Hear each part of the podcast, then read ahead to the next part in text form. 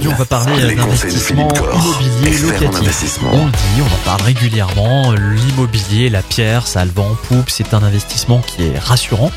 En même temps, il y a une fiscalité qui est très importante. Alors, comment est-ce qu'on fait au moment où on investit euh, dans, dans notre immobilier locatif pour euh, savoir calculer le, le véritable gain de cet investissement Calculer la rentabilité. C'est vrai, euh, Michael, la question que l'on a souvent euh, de la part de certains clients qui ont investi, hein, qui ont fait des opérations pour réduire leur impôt, hein, du Pinel ou à l'époque du Cellier, etc. Ils se sont dit, bon, bah voilà, j'ai acheté un appartement de 200 000 euros il y a 10, 15 ans, et aujourd'hui je le revends, et je le revends à 180 000 euros. Donc j'ai perdu de l'argent.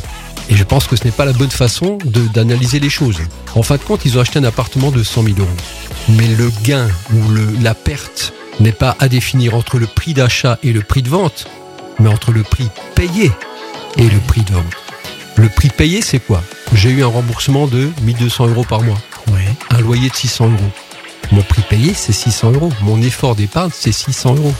600 euros sur 12 mois, c'est 7200 euros. Sur 15 ans, c'est peut-être 100 000 euros. 100 000 euros, c'est ce que j'aurais payé. Oui. Si j'ai en plus bénéficié d'une réduction d'impôt de type Pinel qui m'a permis de gagner 20 000 ou 30 000 euros d'impôt, c'est pas 100 000, c'est peut-être 70 000 ou 80 000 euros que j'aurais payé. Donc mon appartement que j'ai acheté de 100 000, même si je le revends peut-être 180 000 ou 170 000, j'aurais quand même fait une très très belle affaire. Comparer non pas le prix d'achat au prix de vente, Ouais. mais le prix payé au prix. Qu'est-ce qu'on a effectivement mis dans l'opération? Entre ça et le prix de vente On a effectivement le gain réel. Je rappelle aussi d'ailleurs que si on vend un peu moins que le prix d'achat ou au prix d'achat ou un peu plus que le prix d'achat, en plus on n'a aucun impôt sur le prix de vente, sur la cession, puisqu'on est totalement exonéré, il n'y a pas de plus-value imposable. Ce qui n'est pas le cas d'un autre placement où on pourrait avoir effectivement de l'impôt euh, de plus-value. L'immobilier locatif, c'est pas mal quand même. C'est pas mal en développement du patrimoine avec l'effet levier du crédit, c'est très bien. Et comme dit, toujours comparer le prix payé au prix de vente, et pas le prix d'achat au prix de vente.